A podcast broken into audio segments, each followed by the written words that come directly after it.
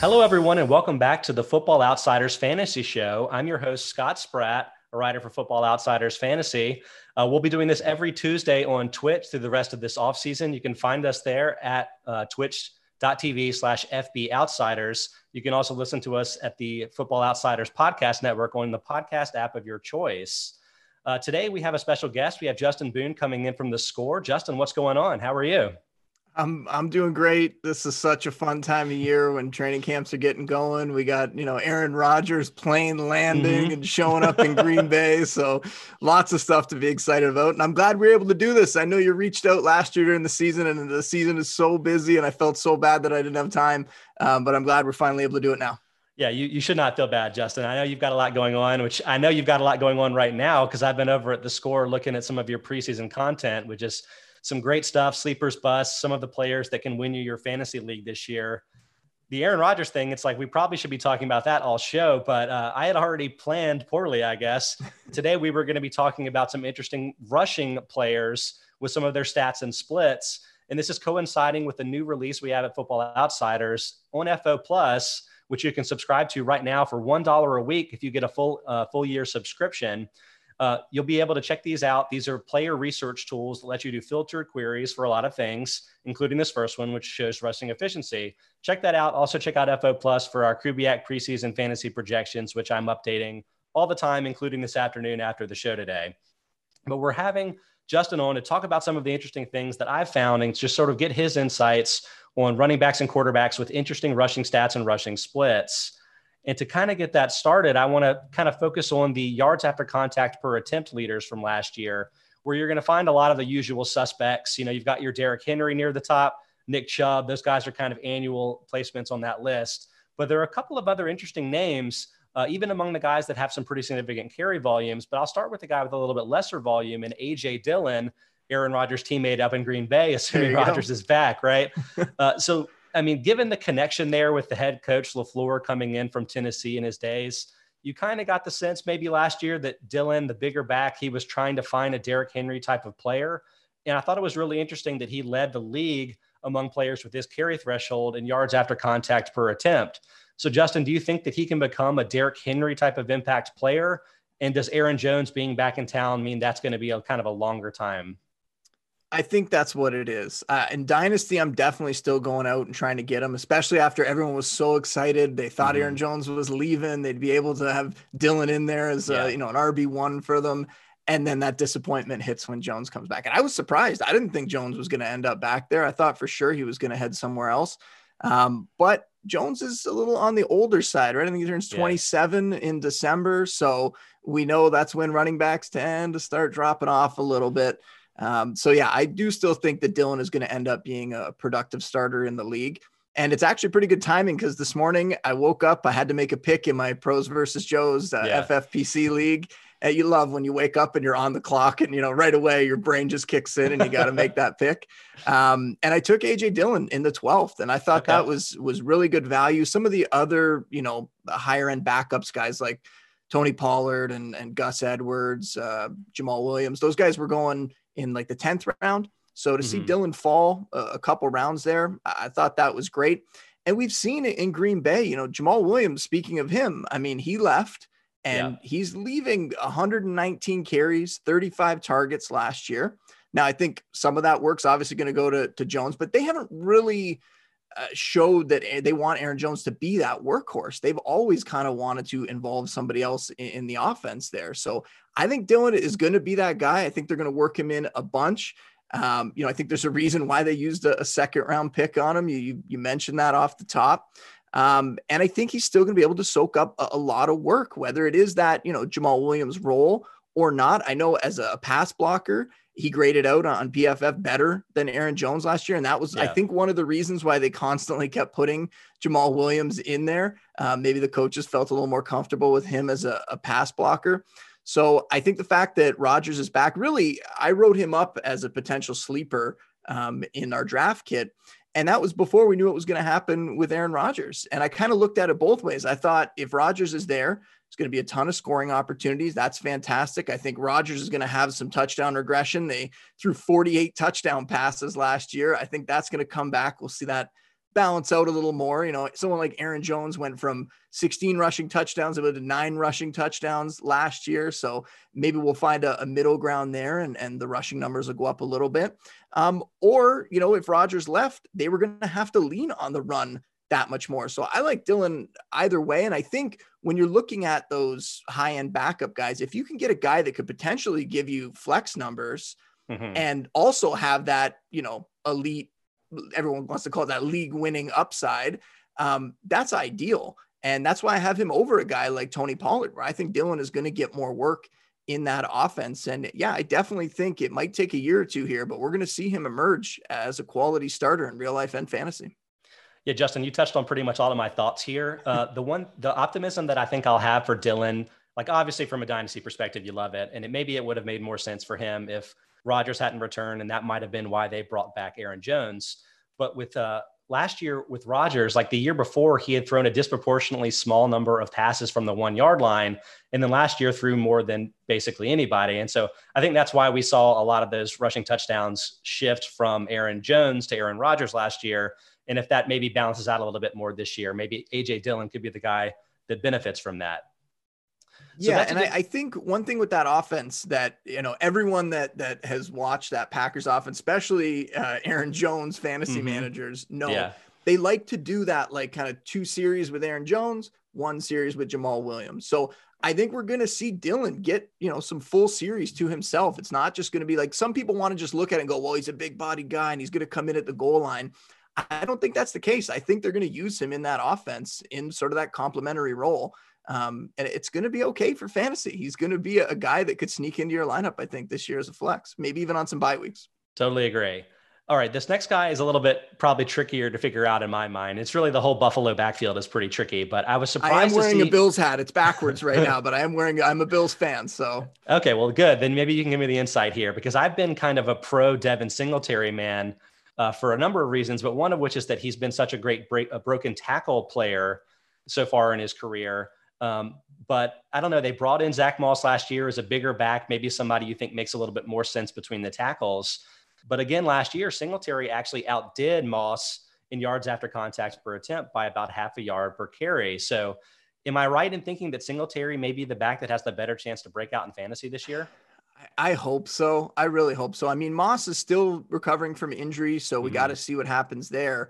But it's easy to forget. I mean, Singletary looked really good during that rookie season, right? And he only played 12 games. He was a little banged up, but people forget if you take the, the stats that he had in those 12 games and you put him on pace for the full 16 game season, it would have been 201 carries, 1,033 rushing yards, 39 receptions, 259 receiving yards, and six total touchdowns. Sign me up for that. That would be a breakout, right? Like yeah. last year, I was kind of expecting we might see that, and they drafted Moss, and you know, we kind of brought our expectations down a little bit. But there's also, and I'm I don't want to be the guy that's like looking at these puff pieces in the offseason, but Tyler Dunne wrote a piece on Devin Singletary where it came across like Singletary was a guy who realized that, you know, his maybe not his NFL career, but his chance to be a star in the NFL maybe that window's closing a little bit and he needed to do something yeah. to change that. And one of the big things they talked about in that article, he worked on his speed, he worked on his explosiveness, and you know, it's not just that piece.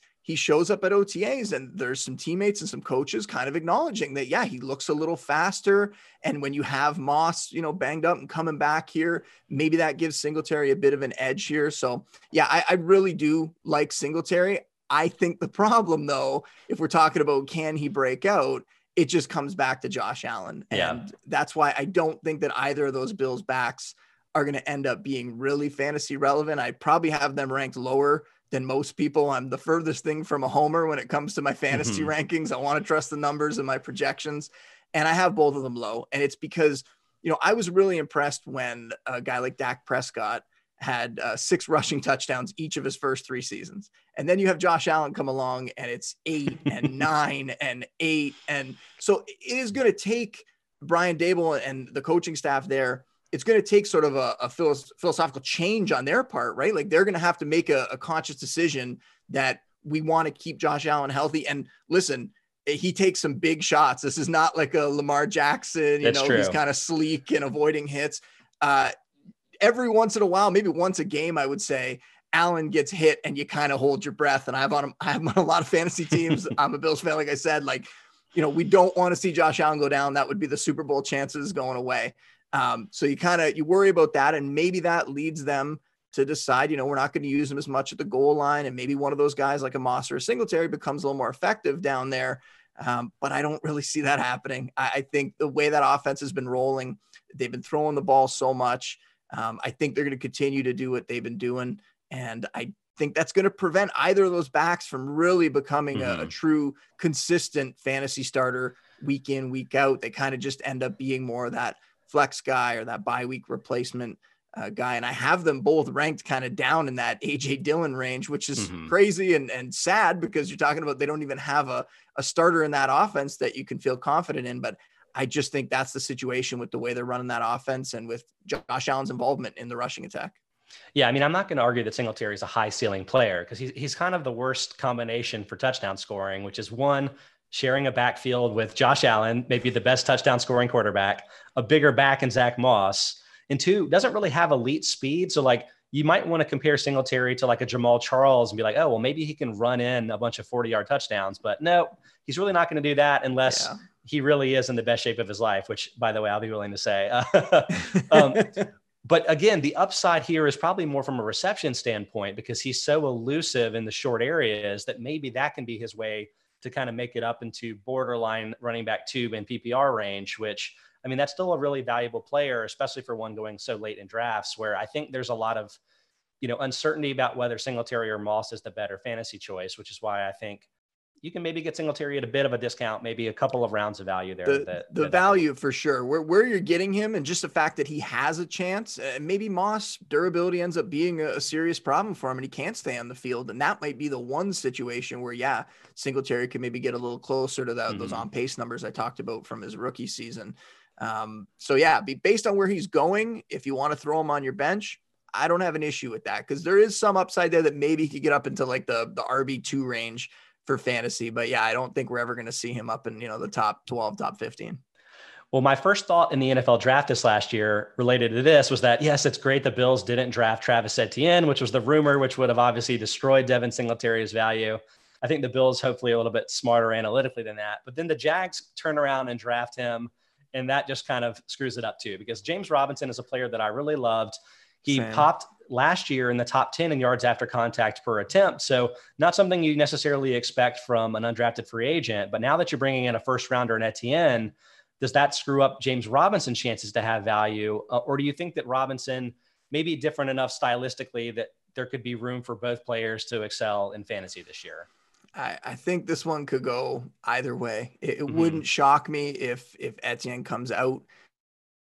It also wouldn't surprise me if he comes out they throw him into that slash role that they've kind of suggested, and that we still see James Robinson handle a lot of the carries, if not the majority of the carries, which is what some of the beat writers have suggested, right? There's been some yeah. beat writers who think that is what's going to happen. And we can't forget Carlos Hyde's there too. And, you know, there's a connection with Urban Meyer from back in the day and, and college. So uh, we really don't know what's going to happen here. But when you don't know what's going to happen, that can create an opportunity for value. And when you look at this backfield, if I just if I just broke it down very, very simply, and I said we have a, an explosive first round running back, we have a, a sophomore UDFA, and we got a past his prime Carlos Hyde. Would you not be super excited about Etienne? Would you not be like, yeah, I want that first round running back?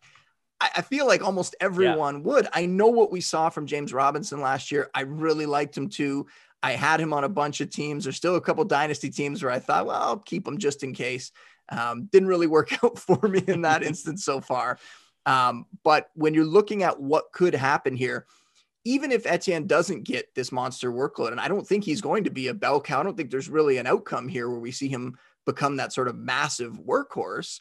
He could still put up big time numbers. I mean, when I compare him to Alvin Kamara, Kamara was a top three fantasy back in average points scored last year, and he only topped 15 carries in two or three games, I believe. Like he is yeah. not the kind of guy that's getting 20 carries a game to do it. He's the kind of guy that is explosive enough, dynamic enough. They find ways to get him the ball in the passing game. And And I think that's what we could see from Etienne. It helps that he's attached to his college quarterback. I don't think that can hurt by any means. And that this is just an ascending offense overall. We can't think of some of these teams like the Jags or the Jets is another great example. Everyone has it in their mind what we've been used to with these teams, but I think things are going to change. We have these young quarterbacks coming in. We have these new coaching staffs. Whatever you think of Urban Meyer, uh, Darrell Bevell's a pretty good offensive coordinator. He has facilitated a lot of big fantasy stats over the years. So I do, if I'm having to bet on it, I like the value that I'm getting with Etienne. I will still grab Robinson depending how far he falls. Um, but Etienne's not going away. This isn't going to be a situation where I think he's going to completely become a receiver and we're mm-hmm. going to get the Robinson we got last year. Th- there's not an outcome barring Etienne getting hurt where that's going to happen. So I'm still willing to invest in Etienne where he's going, which is, I think, you know, it's not going to be the Najee Harris, but he's going significantly later than Najee Harris. So you get that kind of uh, that kind of discount on him there. And then you could grab Robinson and kind of hope that, you know, he turns into that – flex and you know maybe an injury happens he's you know he would be a, a pretty big upside backup for you if he's not in yeah. your starting lineup as a flex so yeah i'm still really really high uh, on etienne even though it is a situation with sort of a lot of possible outcomes that could happen here I'll mention thanks for Ronald Diaz for following us on Twitch. And if you're listening to us on the podcast feed, remember you can see us live at 1 p.m. on Tuesdays and Thursdays at twitch.tv slash FB Outsiders. Kind of circling back to the injury point, this is kind of reminds me a little bit of the Colts last year, honestly, when we were entering the year where they were saying Marlon Mack's going to be heavily involved. They bring in the rookie. It's kind of complicated. And the Marlon Mack injury cleared the decks here. And it almost seems like maybe an injury will clear the decks here for the Jaguars between Robinson, between Laviska Shenault, maybe another player that gets some work in the backfield, even though he's primarily a receiver. It's like there's one too many players for everybody here to sort of excel from a fantasy perspective. But maybe too that just sets up Trevor Lawrence for success in a way that makes sense. So maybe he's the player that you could think about trying to well, get value here. I think when we're talking about UDFAs, as much as we all love James Robinson last year, mm-hmm. the history of what happens to those UDFAs, it's a tough sledding for them, right? Like Philip Lindsay back to back thousand yard seasons. True. And then the Broncos just sour on him. And like, you know, Robinson maybe profiles as more of a, you know, sustaining back, bigger body guy, but but still, like these guys, they don't have that draft capital. And over time, if you want to make a bet, it's that teams are going to go in a different direction eventually. And when yeah. a team the next season goes out and spends a first round pick, that's pretty glaring, right? The the instances where if people want to reference like the Seahawks and Rashaad Penny and Chris Carson, that is extremely rare where the first round guy is going to bust and you know the lower guy is going to come up and and continue to take that job. So yeah, I still I mean, have a lot of faith in Etienne. I can't really disagree with you. And Etienne is probably the player that I would prefer in fantasy, if only because if you're kind of putting one eye on the fantasy playoffs, you would assume that the rookie is probably going to increase his share as the season goes along. But it's it's kind of fascinating that this is almost the opposite of that Denver situation where Etienne is more the explosive home run hitting player and Robinson is has been very effective between the tackles, both in yards after contact and broken tackle rate. He's the player that you would expect just based on skill set to, to get the heavy workload. But I don't know. I don't I don't really know what to make of it. This may be a situation that you would want to avoid these backs unless you're getting, you know, later round value in your fantasy drafts. So and yeah, there's gears, a there's a couple of teams that I'm so excited. I mean, I mm-hmm. talked about you know training camps coming back around. There's a couple teams that I'm just so excited to see in in training camp in the preseason. And yeah. I mean, the Jags offense is definitely one of them. The Falcons offense okay. is another. I mean, with Julio gone, but also with Arthur Smith there, how is that going to change things? Is he going to try to bring over and shoehorn the offense that he had with the Titans, or are things going to change with some of the weapons they have there? There's just a bunch of teams. And I mean, I mentioned, you know, the Jets are another one where so many things are changing. It's going to be so exciting to see and try to figure out. Last year, we didn't even get a preseason. This year, we're going to at least get to see some some teams on the field and try to figure True. out some of those things before the year starts. Well, you're doing my my segue work for me, so I appreciate that, Justin. Because we're going over to the Falcons, talking about one of my favorite players, Mike Davis. I'm a Panthers fan, so I'm a little bit biased here, but he fits the profile of a Derrick Henry. I wouldn't say he's that good, but like a definitely yards after contact skilled player. And he suddenly ends up in the with the Falcons with new head coach Arthur Smith coming over from Tennessee. In a team that maybe I expected to draft a rookie that didn't. And suddenly there's not really a lot behind Davis on the depth chart. So do you think Davis has a chance to be a big breakout player this year and maybe get a really heavy workload the way that Henry did for the Titans? How shocking was it that they didn't take a rookie? I mean, very, I, very shocking. I thought for sure that was like a guaranteed landing spot.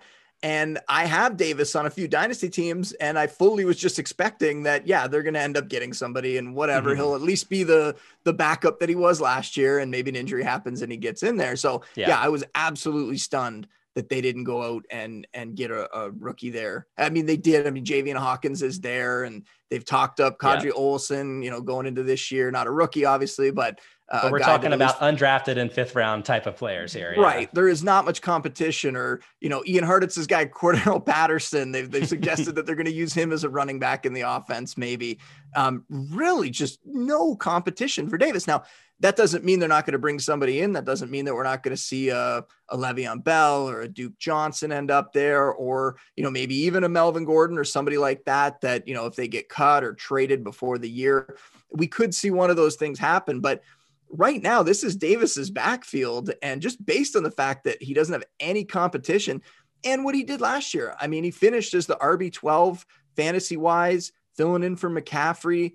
I know that he kind of broke down a little as the year went along. So that's why it is smart to mm-hmm. keep all those names that we just mentioned and yes. maybe have some of those guys stashed on your bench just in case, because I don't really know if he'll be able to make it through the full season if they're going to try to give him a, a big workload, but they're not going to treat him like Derrick Henry. Davis, you know, he's more of a pass catcher. He's not a guy that's going to go out there and put up 100 yard rushing game after 100 yard rushing game.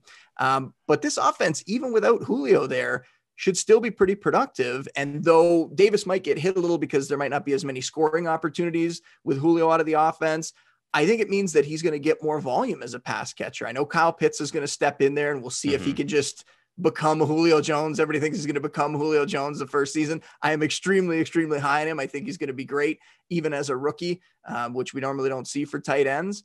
But he's not going to put up Julio Jones numbers in year one. So some of that production has to go elsewhere. Uh, Calvin Ridley is we have the sample size last year was like seven games. Ridley was over 100 yards in yeah, average yeah. without Julio. Um, so there's still a lot of weapons in this offense. It's going to be a really, really strong offense.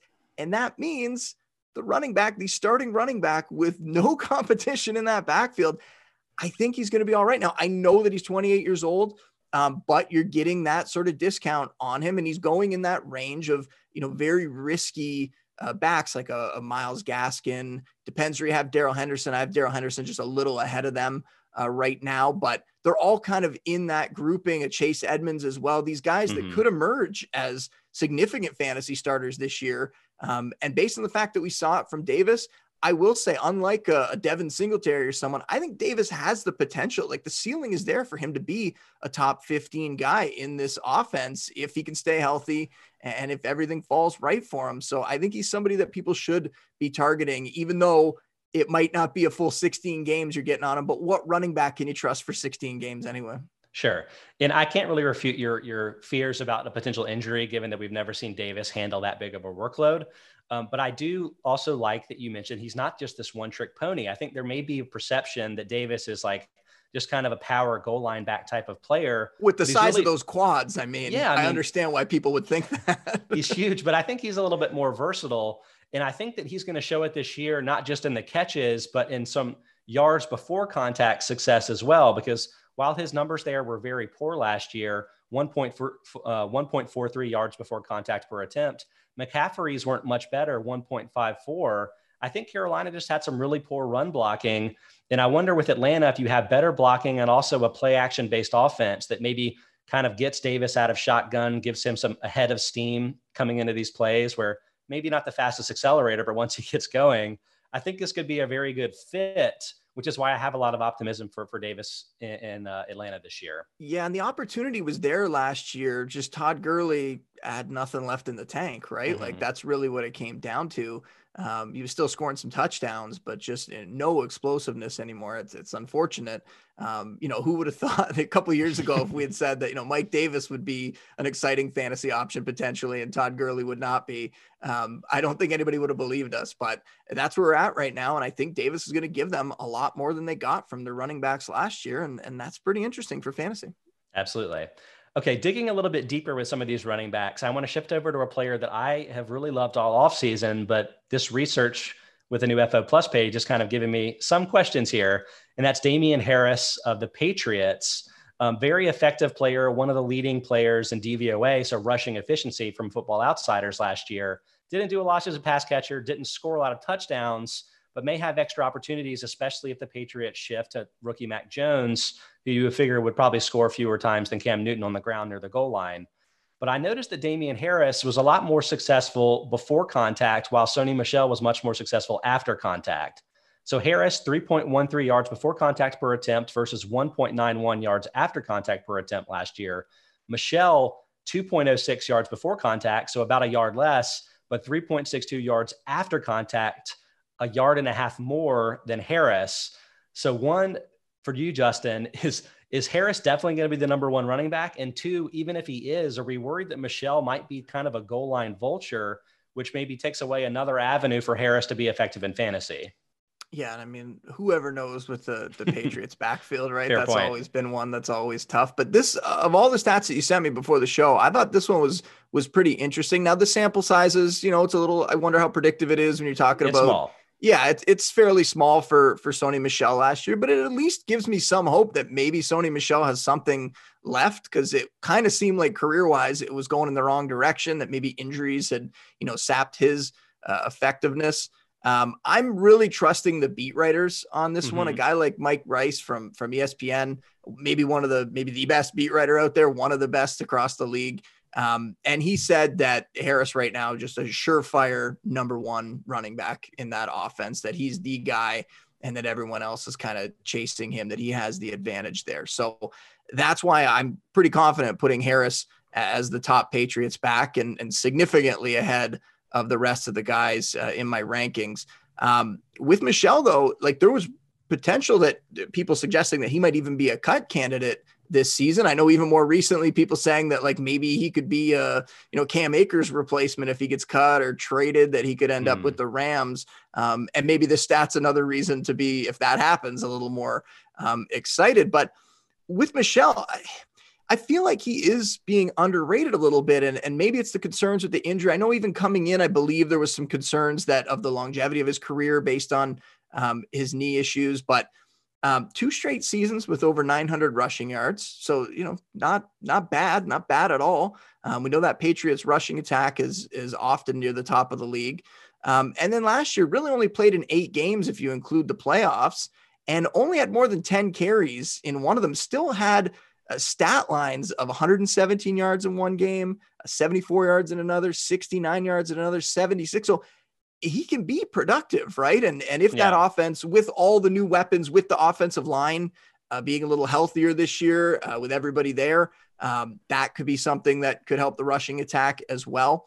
Uh, but for me, if I'm looking at this situation, this is one where I don't always, I don't just want to trust one beat writer, but it seems like we have a collective from the beat writers saying that Damien Harris is the guy right now in that offense. I like what you said about the Mac Jones thing that we do Yeah. expect that Mac Jones at some point is going to end up being the guy this season. Um, and when that happens, they're going to lean on the rushing attack more and there'll be more opportunities around the goal line and, and all that sort of stuff. So um, I think that now we might see Michel stick with the team if there were concerns about him getting cut before Rhamondre Stevenson uh, starting on the non-football injury list. Now he can be activated anytime. So who knows if that's going to be a few days or a week or a couple weeks.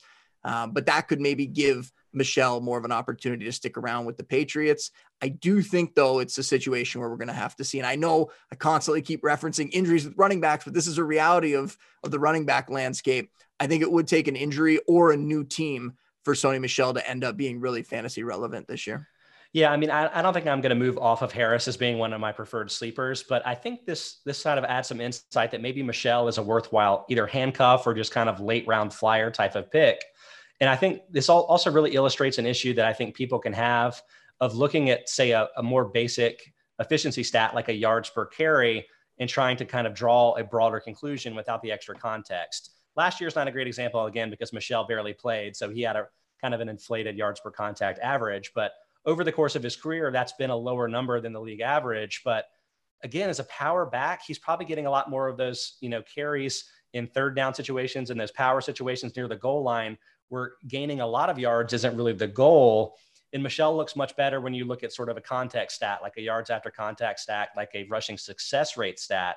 So I'm not sure that Harris is as far in the lead here in the backfield as one might expect just looking at the stats. Something to keep an eye on as we progress through the rest of the preseason. And like we said, it's the Patriots. So anybody could end up, JJ Taylor, anybody could end up as the, the lead back there at some point. True, Justin. Okay. A guy that I've had a huge soft spot for even before he made it to the Chiefs and became a Super Bowl hero is Damien Williams. Yes. Um, and in 2019, when he was more or less the lead back for the Chiefs through a lot of that season, he had a 13.5% avoided tackle rate, was the leader among running backs with 100 or more carries. Um, and he ended up opting out of last season. And I think might be costing himself more money than about any player that opted out. So I, I hate that for Williams, but I'm hoping that he has a chance to bounce back as presumably the backup for the Bears this season. What do you make of his odds to play? And does that depend entirely on David Montgomery's health, or will Williams maybe even challenge to kind of get into the mix? Well, when we're looking for these, you know, elite backups, mm-hmm. um, you know, I always make like a list before the season, and I'm shocked that more people aren't talking about uh, Damien Williams. Like you yeah. just laid out the case pretty well there, but I think he is a huge threat to David Montgomery. Not that he's going to steal his job outright. Montgomery's the lead back there, but you look last season and you know, I think Montgomery that the RB4 finish, you know, he was really helped by the fact that Tarik Cohen got hurt. And when Tarik Cohen went down, that's when all of a sudden he got all that passing down work. And then the schedule got extremely easy down the stretch mm-hmm. in the second that's half true. of the season. So there's all those things that, that factor into it. And there was nobody else that deserved to get carries, to get touches at all in that backfield after Cohen went down. So that really inflated those numbers, I think, for Montgomery last year. You look at this season now. Now, I get it. Tarik Cohen probably going to miss the start of the year. Like that's the way they're talking now that he might even start the year on pop. But Damien Williams is there now. So mm-hmm. anybody that's excited about Montgomery, they now have a competent guy that they can give some work to, right? if you want to look at it last year, I mean, Montgomery didn't crack 90 rushing yards in a game until he did it four times over his last six games against those weaker opponents, second half of the season. Uh, of his 10 touchdowns on the season, just two of them came before week 11. So, once again, capitalizing on that easier schedule and the situation down the stretch. And then before Cohen went down, Montgomery only saw three targets per game in his first three outings. And then that number spiked to over five um, yes. per contest in the second after Cohen went down uh, for the rest of the year there. So, if Cohen's not ready, Damien Williams is a, a quality all round back. He can be that pass catcher. He's familiar with Nagy's system from KC. Um, this is a situation where he's walking. I know he's an older back and I know he opted out. So he's kind of out of sight, out of mind. People aren't really thinking about him, but he's a guy that maybe warrants to be. And in my rankings, I think I have him up there a little closer to, you know, the, those Tony Pollard type guys. Yeah. Um, not quite on the same tier, but not far off. Um, and then Cohen probably will come back at some point this season. So that could also hurt Montgomery as well. So I think Damien Williams, one of those guys that could see that kind of flex production while also giving you that high end backup potential. Um, I think he should be on everybody's watch list here to grab late in drafts. I think he's a great pick. I think it's a great mention by you. Yeah, I love him a lot too. Um, the one thing I'll point out though is that you can't you can't just fully make an avoided tackle rate argument with Damien Williams and then say that he's going to supplant Montgomery because Montgomery's been very successful in terms of avoided tackle as well, fifth best among high volume backs in the last two years. So another player that maybe looks a little bit better with some context stats, not just looking at yards per carry in general, but you're absolutely on point with the fact that Montgomery's quote unquote fantasy breakout over the last five or so weeks last season really had much more to do with the opponents the Bears faced than it had to do with him as a player. I mean, suddenly the Bears have sneaky one of the best running back, you know, backfields in football, whether or not Tarik Cohen is even a part of it. So I think, yes, that's probably bad news for Montgomery from a fantasy perspective. If you're looking for him to be the running back one that he was last December, maybe not getting that, but also to maybe for the best that Montgomery won't be getting like 300 touches again, if that could be like a long-term injury concern for you. So for sure it's kind of a glass half full, glass half empty situation. But Williams, I think, is a player to keep an eye on as a, as a sleeper later in, in drafts. Then, Justin, circling back to a player that you mentioned earlier with respect to the Packers, Jamaal Williams is now on the Lions. And while I think that he's never really been a player that anyone's gotten excited about from a fantasy perspective. And I'm guessing that has to do with the fact that his number one skill is probably in pass protection, which you obviously don't get points for in fantasy. But I'm wondering if he could end up having a bigger role as part of the Lions. Uh, not only was he a great pass protector last year, but also stuff for a loss or no gain on just 9.2% of his carries last year. That was the lowest rate among running backs with 100 plus carries. D'Andre Swift has that Alvin Kamara type of upside, but is he more the home run hitter and maybe less the between the tackle runners than Williams, maybe giving Williams a, a pretty big role? Yeah, you kind of have the story on two fronts. You have what we talked about earlier with Jamaal Williams being that kind of vulture guy who, you know, could work in a coach's favor, kind of like a Malcolm Brown, a guy that the coaching staff's just going to love what he brings to the mm-hmm. table. They're going to put him out there all the time. Um, so you have that. And I, I think that is very valid. You also have Anthony Lynn as the OC there. And what we've seen from Lynn's offense with the Chargers, I mean, he loved that two back approach, whether it was Melvin Gordon and Austin Ekeler yeah. a couple years ago, whether it was even Ekeler last year with like that weird combination of either Josh Kelley or Justin Jackson or even Kalen Ballage we saw mm-hmm. get in there. Um, they want to use multiple backs, and I they called Jamaal Williams. I think it was Lynn himself that called Jamaal Williams a Type A back.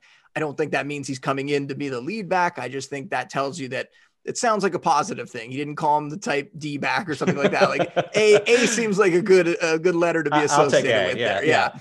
So I think that that they like him and they're going to keep him involved and they're going to want to get both those guys going. Now Swift by far the better talent. Swift mm-hmm. was my favorite uh, running back prospect in last year's class. And I think in the right situation, we would be talking about Swift as like potentially even like a top five fantasy back. If he was on a really quality offense and he was the guy, he has the skill set to be an elite fantasy producer. Like that, that potential is there. Mm-hmm. Now it might take us a year or two to get there. They have a very good offensive line. They do.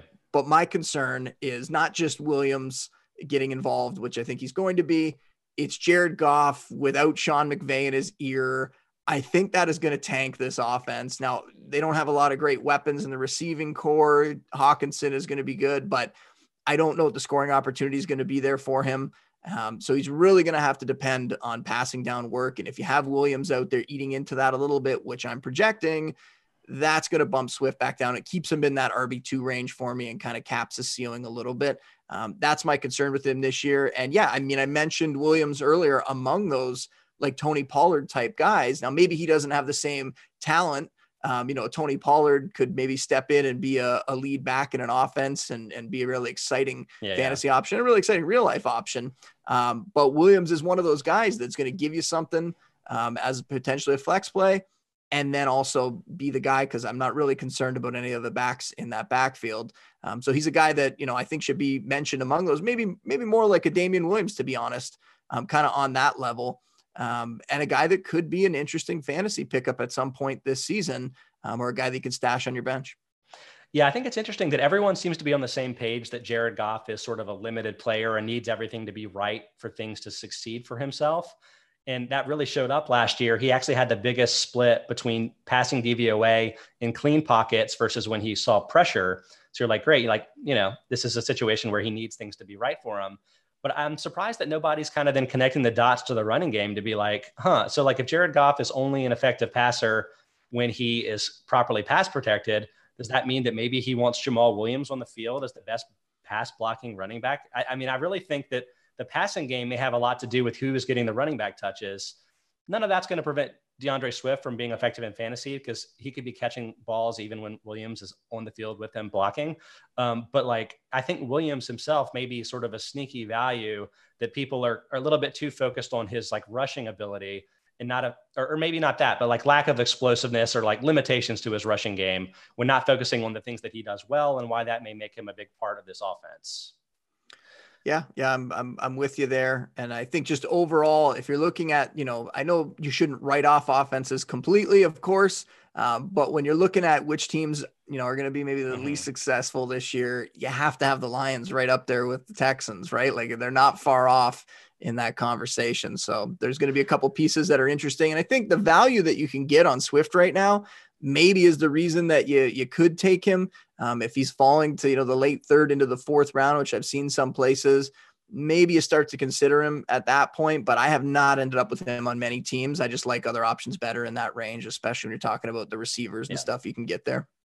So, Justin, you mentioned Phillip Lindsay earlier and how he fell out of favor pretty sharply in Denver. And that's kind of paved the way, I guess, for the team drafting a new running back in Javonte Williams this year. But interesting thing that I saw in the rushing efficiency tool was that both Melvin Gordon and Phillip Lindsay were stuffed on 21.9% and 24.6% of their carries last year, both top five rates in football. Very different styles of players. That's something you might expect for a player like Lindsay, who's more of a home run hitter, but not an after contact guy. But Gordon is kind of your, your natural between the tackles runner. And that's kind of made me worry whether was there actually a lot more problems here in the Broncos run blocking than we realized? And does that mean that maybe Gordon may be a little bit more involved this year next to Williams, even though that Williams is that shiny new toy? Like, what do you make of the Broncos backfield going into this year?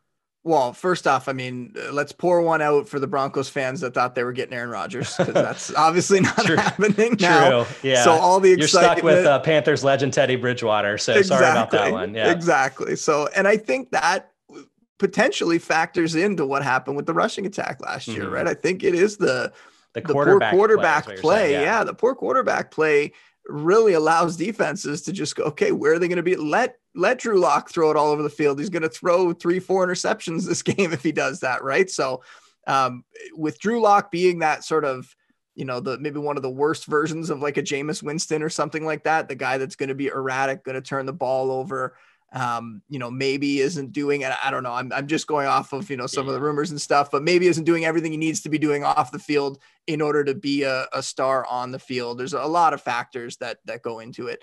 Um, but when you're looking at the, the running backs there, I mean, it's probably a little more narrative based, to be honest, that, that we've kind of looked at it. And I can admit that, and I'm, I'm guilty of it too, that we've just been looking at it and saying that, well, maybe the team's fallen out of favor with, you know, Melvin mm-hmm. Gordon because, you know, he's got the off field thing. And at one point we thought he was potentially going to be facing a suspension. And, but you look at the actions during the offseason, what do they do? They go get a guy like Mike Boone, who could potentially be a, a immediate backup. I mean, he's a really sure. good number 3 mm-hmm. um, and then they trade up to make sure that they get ahead of Miami so they can get Javonte Williams. And if all the videos, if you watch from from their scouts, the behind the scenes stuff, they absolutely love Javonte Williams.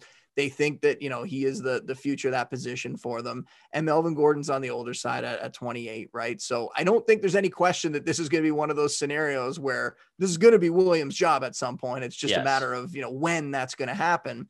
And I actually think, and you know, not to continue to kind of pile on Drew Lock, but I project that I think Teddy Bridgewater is going to win that job.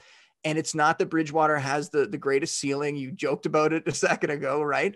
High floor, but, but low ceiling, I would say. Exactly. Yeah. It's it's more about the high floor, I think. And if we get just average quarterback play with this offense, with the weapons they have in the receiving corps, uh, with these running backs, the defense, all of a sudden this team gets into that playoff hunt. They could potentially be a, an interesting team this year and maybe you know Teddy allows you to lift kind of all the boats, maybe not all the way up, maybe not like we're expecting from like a Trevor Lawrence, but lift yeah. just enough that you know now you're not uh, near the basement kind of thing. Um, so I'm I'm kind of interested in that. I'm interested in the fact that I know it's a different offense, but Teddy was able to support three top 25 fantasy wideouts last year, and they were three very good receivers. But you go into an offense now where there's three really good pass catching weapons if you count Noah Fant at tight end. So it, they're not going to, it's not the same offense. Like I'm saying, I don't expect that they're going to throw the ball a ton, but he can at least support some fantasy weapons. And we talked about Mike Davis earlier. He was part of that mix as well, catching passes. So I really like Javonte Williams. I think it's going to help the strength of schedule that they're going to face this year. I mean, looking at it, I, I have them as uh, at quarterback and at running back, we're talking about easiest fantasy schedules. They're both top three. Um, when you look at their schedule down the stretch, I mean, the schedule down the stretch is just phenomenal for the Broncos. Week 14 on the Lions, the Bengals, the Raiders, and the Chargers. So that bodes really well for my Scott yeah. Fish Bowl team. I drafted Javonte Williams on that team. Just looking at nice. that, and it's a side note, but you know, Scott Fish Bowl, I feel like every year I'm making the playoffs, but I haven't been optimizing my lineup enough for those playoff weeks. Um, so I looked at that a little more this year, and yeah, Williams. I think when we're talking about these these rookie backs that come in, and we saw it with so many of them last year, Jonathan Taylor, all those guys that sometimes it takes a little while, and then in the second half of the season we see mm. those guys come on. Well, now you're going to mix that with this schedule. I think it bodes very well for Javonte Williams. And I think Teddy being there helps, you know, so with some of the issues you mentioned as far as the rushing attack last year, I think could be really good. And then on top of that, maybe, maybe we are right about that narrative. And maybe Melvin Gordon isn't on this team in week one either because he's traded or cut. Or like the pessimistic view would be like, could this be like the Ravens last year, where like Gordon is the Mark Ingram, where this is the last year of his contract. They can ride him out until like the week 13, 14 range when Williams can really take over. And for me, like seeing that Gordon, even though the actual like basic numbers were pretty bad, 7.4% avoided tackle rate, pretty decent. I mean, you know, Javonte Williams led college football in broken tackles, so he's probably not that good. But like, I think Gordon is definitely better than his basic stats paint the picture of him. And so, I, I again, I would be a little bit worried about assuming that Javonte Williams was going to be the Najee Harris like it's week one, you're getting 15 touches. I'm, I'm just not sure it's happening. And that that's I, my, my main concern. Yeah, I agree with you there. I don't think we can assume that in week one that he is going to be that sort of a Najee Harris type guy. Yeah, I don't think that's going to happen by any means. But mm-hmm. even along, if you want to just keep kind of bringing all this together, yeah. if we look at, you know, if Melvin Gordon, I don't want to harp on that, but if he does end up on another team, you know, I agree with you that I think he brings a lot more to the table than some yeah. of those guys that are out there in free agency right now, like a, uh, a Le'Veon Bell or Duke Johnson or some of those guys I mentioned earlier, Adrian Peterson. Melvin Gordon is the guy that if he ends up in Miami or Atlanta or one of those backfields, that's going to be a serious problem for all those guys that I mentioned earlier, right? The Myles Gaskins and the Mike Davises of the world. Absolutely. So if you think the Broncos backfield is confusing, try looking at the 49ers backfield and making sense of this, right? And so like, I mean, I've seen rumors from everything from like Wayne Gallman is the number two back to he's going to get released and maybe the 49ers are going to let Raheem Mostert go. But like looking at the actual stats, Mostert, I think, pops as a guy with a 7.9% breakaway percentage. So these are runs of 15 or more yards. Since 2019, that's the highest of all running backs with 200 or more carries. Obviously struggled with the injuries, but been incredibly effective and Shanahanian, if that if I can use that as a word, is a player that can really kind of like break away, you know, do some stuff after the catch, make life easier on the quarterback. Justin, how would you make sense of this? Also bringing in guys like Trey Sermon as a rookie, like maybe he's more between the tackles, but like who's going to get the touches for this backfield? It's it's probably going to be some sort of split. I'm having uh, Edwin Porras of Fantasy Points uh, mm-hmm. on our mm-hmm. podcast this week. Um, I definitely want to ask him about Mostert. Um, I don't think I had him on the initial list, so I'm going to have to send that to, to Edwin before the show. Okay, yes. um, because we saw Mostert basically every time they've given him sort of the, a little more work, maybe something closer to a lead back touches, yep. he breaks down mm-hmm. every time. And this offseason, you know, whether it was a calculated decision to see what they had in Trey Sermon or not, Mostert misses OTAs, has what they call the minor knee issue. They expect him to, to be back for training camp, but um, that's not a great sign with a guy that you already have durability concerns. And now in OTAs, he's not mm-hmm. on the mm-hmm. practice field because of it. So um, I think that's something that we need to be worried about. I think that factors into them trading up to to get Sermon.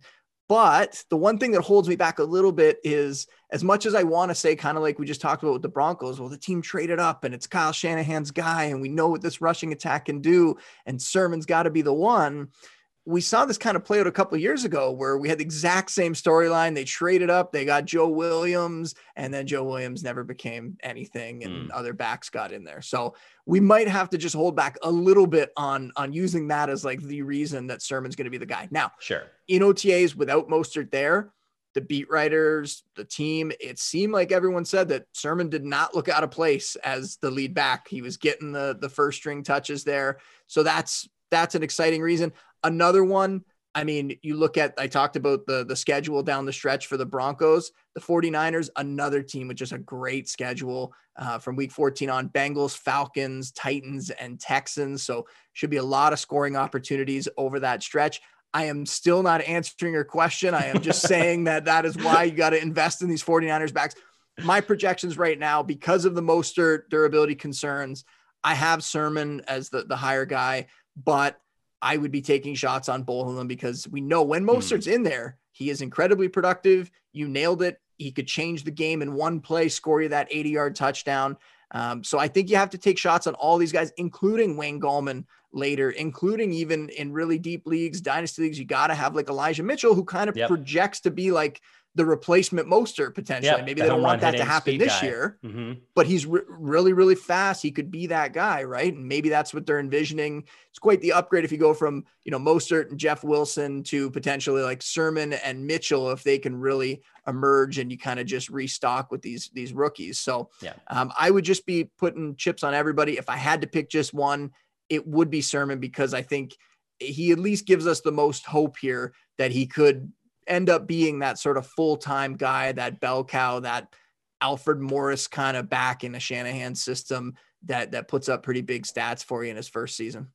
You really don't need to answer that question fully, Justin, because useful title on Twitch pretty much answered it with the 49ers running back depth chart is truly anyone's best guess as to who the top running back will be. but I think the reason that's the case is because Mostert, despite the lack of pedigree, despite the injuries, has been so exceptionally effective when he's been on the field. And I think that's why I'm a little bit more pessimistic about Sermon than I am about these other main running backs this year. In particular, I would say Michael Carter is a guy that is another kind of middle round guy, but I think has a little bit easier path to getting a good amount of workload for the Jets this year. Uh, year. Yeah, and this and the the same system, right? I talked about it before. Like the mm-hmm. people kind of just look at the Jets and think of what they've been, but you have that 49ers coaching staff really coming over there now. So it's an offense where I, for sure, I mean, I don't really love Tevin Coleman. I don't think even in the opportunities he got in San Francisco, he did that much. But Michael Carter, uh, Ty Johnson with mm-hmm. the Jets, I think those are names that you got to have on your team this year because one of them could emerge as the the lead back there. And I will also say the one thing I always feel the, the need to mention this with Mostert is the age thing because he really emerged late in his career. I think people look at him and go, okay, what? He's like 26, 27. He's like 29. And yeah not a lot of miles on him, but also if, if we're looking even past this year, uh, even if we're looking at the durability concerns, and we can all probably admit this. I mean, as a 29 year old, maybe it's a little harder to recover than, you know, if you were a 22, 23 year old um, from some of those injuries. So, uh, just another thing to keep in mind when you're looking at Mostert, especially beyond this year, that that might be a reason why they're investing in running backs so much in the draft because there was also that issue last year with the contract thing and um, th- there's a lot of kind of factors around Mostert that I worry about mm-hmm. his uh, long-term outlook in San Francisco. Talking about some of these rookies like Sermon, like Michael Carter, I was using the rushing uh, efficiency tool up on Football Outsiders on FO Plus to look at some of the splits that running backs had from the first half of the year to the second half. You can actually run those splits from any week, any time frame that you want up on the site. But it really popped for me like how powerful some of the increases were in both workload and effectiveness of some of last year's rookies like Jonathan Taylor, J.K. Dobbins, and D'Andre Swift were, you know, increasing their their fantasy points per game by all six or more fantasy points over the second half of the season. So for you, Justin, like, do all of those running backs stand out as being guys that are going to continue what they did in the second half over the course of the full second season? Or do you have any concerns that there may be some sample size quirks here and that maybe some of these players may not be as effective as they looked toward the end of the season? Um, no, I, I think we'll probably see something similar um, from most of those guys. I mean, we've kind of touched on along the way, you know, Swift is going to be splitting a little bit here, but um, you know, and, and same with a, a Dobbins and, and Gus Edwards. Like, mm-hmm. there's going to be other guys involved in those backfields, but those guys are are the lead backs. Um, you know, I just still I view them because of the competition that they have there. I view them more in that RB two range than the RB one range. Now, Taylor is very interesting because I'm watching this one really closely, and it also kind of ties into the the Cam Akers situation as well because we yeah. have last year Taylor down the stretch put up great numbers. You could make like a David Montgomery argument against him if you wanted to, because the schedule was really easy, but he was still splitting with Nyheim Hines. Nyheim Hines was he putting was. up pretty good stats down the stretch, and Taylor was just putting up dominant stats, right? And yeah, easy schedule, all that sort of stuff. But uh, I think the talent's there for him to be a, a really, really big fantasy producer uh, for a long time. Now, Marlon Mack, Achilles yes. injury last year. I had basically written him off. I thought mm-hmm. they gave him a nice contract because they like him and it was like two million or something. And you know, they'll bring him back and maybe he'll end up on pop, or maybe they'll sit him out for the year or he'll just kind of be that, you know, third back that doesn't do that much in the offense. Today, we're getting a lot of reports coming out of the Colts camp saying that Marlon Mack looks fantastic. Watch out for him this year. So now that gives me a little bit of pause because we've seen that the Colts are a team that's willing to use that third back and they like Mack. And early last year, before he got hurt in that first game, he was being used quite a bit. Now, would it still have gone the way of Taylor as the season went along? I think so. But when we're talking about upside, we're talking about can Taylor get into the top five? I think he could, even if Hines was there. I don't know that he can if Mack is healthy and actually contributing yeah. something. I think that would siphon a little bit more off and and that would be an issue. Um, so that that I'm definitely worried about. And then if we want to talk about Akers quickly, just looking because uh, yes. Mack, I was going to be focused on him all year long because Love, I wanted to see Akers. Hated hated to see it. Yeah, I know. Same. I know it's the same. Um, but I want to look at what's happening with Mack because he's a little bit older. He's 25. Akers is 22. But this is going to give us an idea of can he get back and be a, a real contributor? Can he get back? And he's not going to come back and take the job from Taylor. We're not looking for that to happen. We're just looking, can he come back and be most of the player that he was last year before he got hurt? And it's very, very small sample size. We're not even seeing him on the field yet. We're just hearing what they're saying in camp and seeing him run through some drills. But this is at least a positive sign, the first step towards that um, because we know that those Achilles injuries are just awful for running backs, and we don't have a lot of examples of guys coming back and being high end producers. Yeah. So if we could see Mack come back and at least look like some semblance of himself, that could give us some hope for Akers next year. Yeah, agree with that. And I don't know. I kind of view the Colts a little bit like the Bears, which is that like Taylor is is obviously the number one guy, but there's enough back behind him where I wonder if it won't be the like slam dunk top five running back production kind of digging into that too is like you mentioned how despite Nyheim Hines being so active in the passing game, Taylor was getting that heavy workload. But Philip Rivers is also a quarterback that really relies heavily on passing down to his running backs. And I wonder if Carson Wentz is, is kind of more of a, a shot taker. Maybe that really won't necessarily be his style. Like not not to talk you out of Taylor here, but I think that would talk me out of Hines more than anything. Yeah, I mean, that I think that's fair. Worried for Hines because we last year we were kind of connecting the dots with mm-hmm. Rivers, like you're saying, and going, okay, could could Hines be like that Austin Ekeler light kind of for Rivers? And he was pretty sure it was like RB 16 in PPR by the end of the year. Like he put up half decent stats. Um, but yeah, I'm I'm with you that I I think we have to look at Taylor now and and start to kind of question what the ceiling is there if Mack is going to be if Mack's going to be back, which is like I said, very very surprising from what I kind of expected uh, during the offseason. So we're coming up on the hour on Twitch, uh, the Football Outsiders Fantasy Show, twitch.tv slash FB Outsiders, also on the Football Outsiders Podcast Network. But Justin, before I let you go, I want to touch on a couple of quarterback related rushing topics. Again, this is something that you can research on the new rushing efficiency tool on FO Plus on Football Outsiders. I think we all know at this point that rushing is kind of the key to fantasy value for quarterbacks. Um, anybody that can kind of do both, that's really kind of the ticket into the top 10. And some of these guys are really obvious, but I was noting that there were a handful of quarterbacks with breakaway rates above 7% last year. A lot of these guys being the, you know, Russell Wilson, Kyler Murray, Lamar Jackson, these guys that are so obviously in the top 10. But then you also notice Jalen Hurts is up there at 9.5%. Daniel Jones is up there at 9.2%. Players that we maybe not, we don't think about as being those type of rushers, or maybe just in Hurts' case, a player that's newer to the league, hasn't had a lot of starts. We don't really know what he is, but like starting with Daniel Jones, I guess, do you think that the rushing can continue to increase? 45 carries as a rookie, 65 last year. Could he bump that up even more and maybe jump into the top 10 in fantasy, even if the passing isn't all the way there? I think he could bump it up a little more. Um, now, jumping into the top 10, that's a whole different situation because there okay, are so many good quarterbacks, right? Like to to look at Jones and think that he could consistently, you know, produce and, and give you those top 10 numbers. I would be a little bit worried about that. I see him more as that nice kind of bye week replacement, maybe your QB yeah. two in a, a two quarterback super flex league.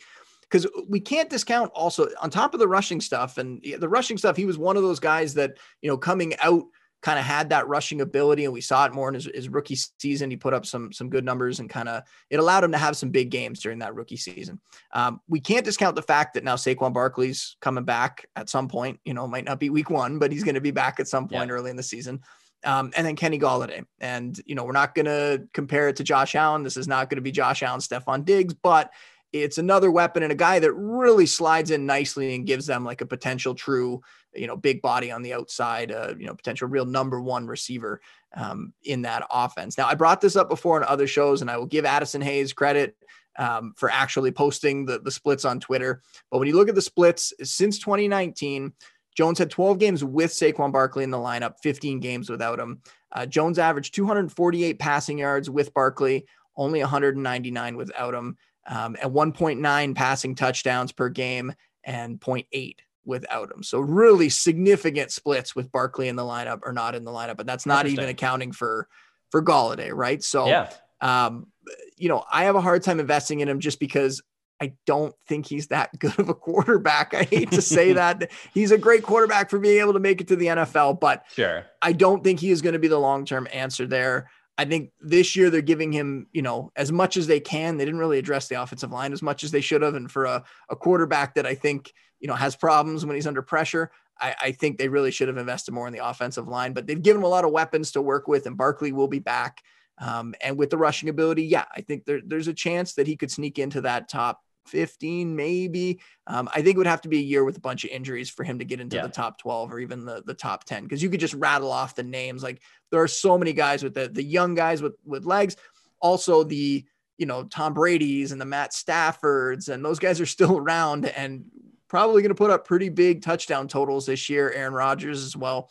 Yeah. Um, so to sneak into that top 10 is going to be incredibly difficult. So what I think we're going to see is more of what we saw maybe down the stretch during Jones's rookie season, which was some really big blow up games. Um, you know, maybe they're they're coming back and he's running and he picks up a rushing touchdown as well. And he has these big weeks, but we are going to see some nightmare performances where he turns the ball over, um, not just interceptions, but fumbles. Um, and I think that's ultimately going to spell the end for him in New York after this season, and they'll be looking for a, a long term quarterback next year in the draft.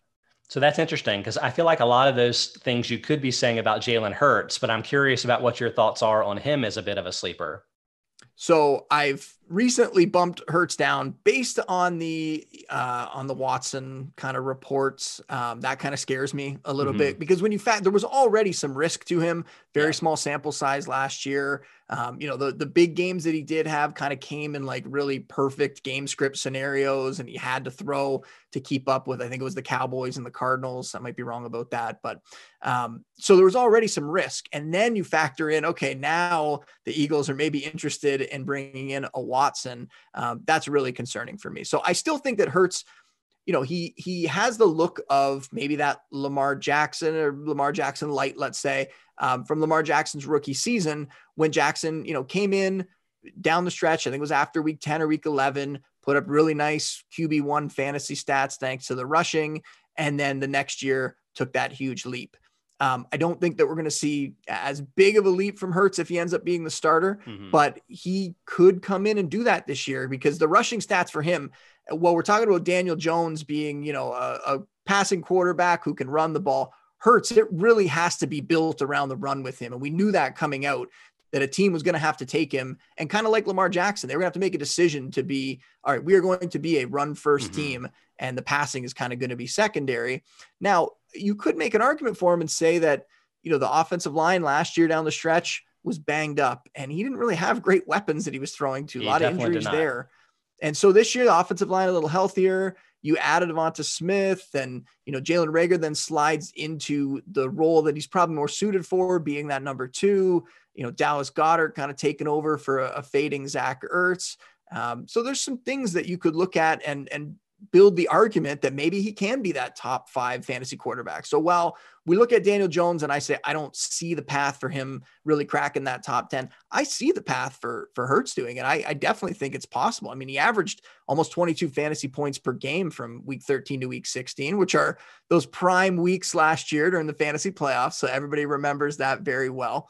Um, but because of that Watson thing and because of some of those other, you know, just the uncertainty around uh, his profile um, based on the small sample size and everything, and the potential that he could come out and not be good. Like I don't know that I'm going to look at him and say that he is the the yeah. next Lamar Jackson. It's just he could be that. Um, I felt a lot more confident in Lamar Jackson going into that second year.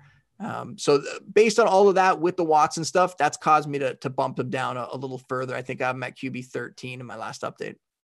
Well, Justin Boone, thanks so much for joining today. Um, you're over at the score, but tell everybody how they can read all of your work, listen to you, all that stuff. I, I, appreciate that. I appreciate you having me. Like I said off the top, I'm glad we were finally able to do this. Um, all my stuff's available for free at the score. Uh, download the score app. Um, I, you know, our draft kit came out recently. The score offers all that for free as well. There's a, a ton of great sites to pay for. I mean, Football Outsiders being one of them. I, I love some of the work you guys do, and, and I use you your guys' stuff all the time. Um, but yeah, the score. Download the app. Uh, follow me on Twitter at Justin Boone and listen to our podcast. I, I, briefly touched on it there. We'll have Edwin Porras talking about uh, Cam Akers and Michael Thomas and you know all these injuries that we're concerned about heading into the season, what we can expect for those guys' recovery timetables and what we should expect for them fantasy wise this season. That's the Score Fantasy Football Podcast, and you can find it anywhere you listen to podcasts, pretty much. Everybody, check it out. Justin does great work. Already has a ton of great preseason content up to help you prepare for your drafts. And I would encourage everybody to head over to Football Outsiders uh, for for a limited time through this weekend, you can sign up for FO Plus for a dollar a week. Um, if you sign up for an annual subscription, that'll get you access to this rushing efficiency FO Plus tool that I mentioned. We're rolling out a number of those. We'll be talking about on this show over the next few weeks. Also, get you access to the Kubiak preseason fantasy projections. Uh, so definitely sign up for that, and then stick around for next Thursday or this Thursday in two days Aaron Schatz will be back up on Twitch, back up on the Football Outsiders podcast network doing the FO radio hour. So check that out. Check me out every Tuesday. And thanks again, Justin, for joining. We'd love to have you back on again. Hopefully, find some time this season to make it work. Absolutely. Thanks. All right. Talk to you later.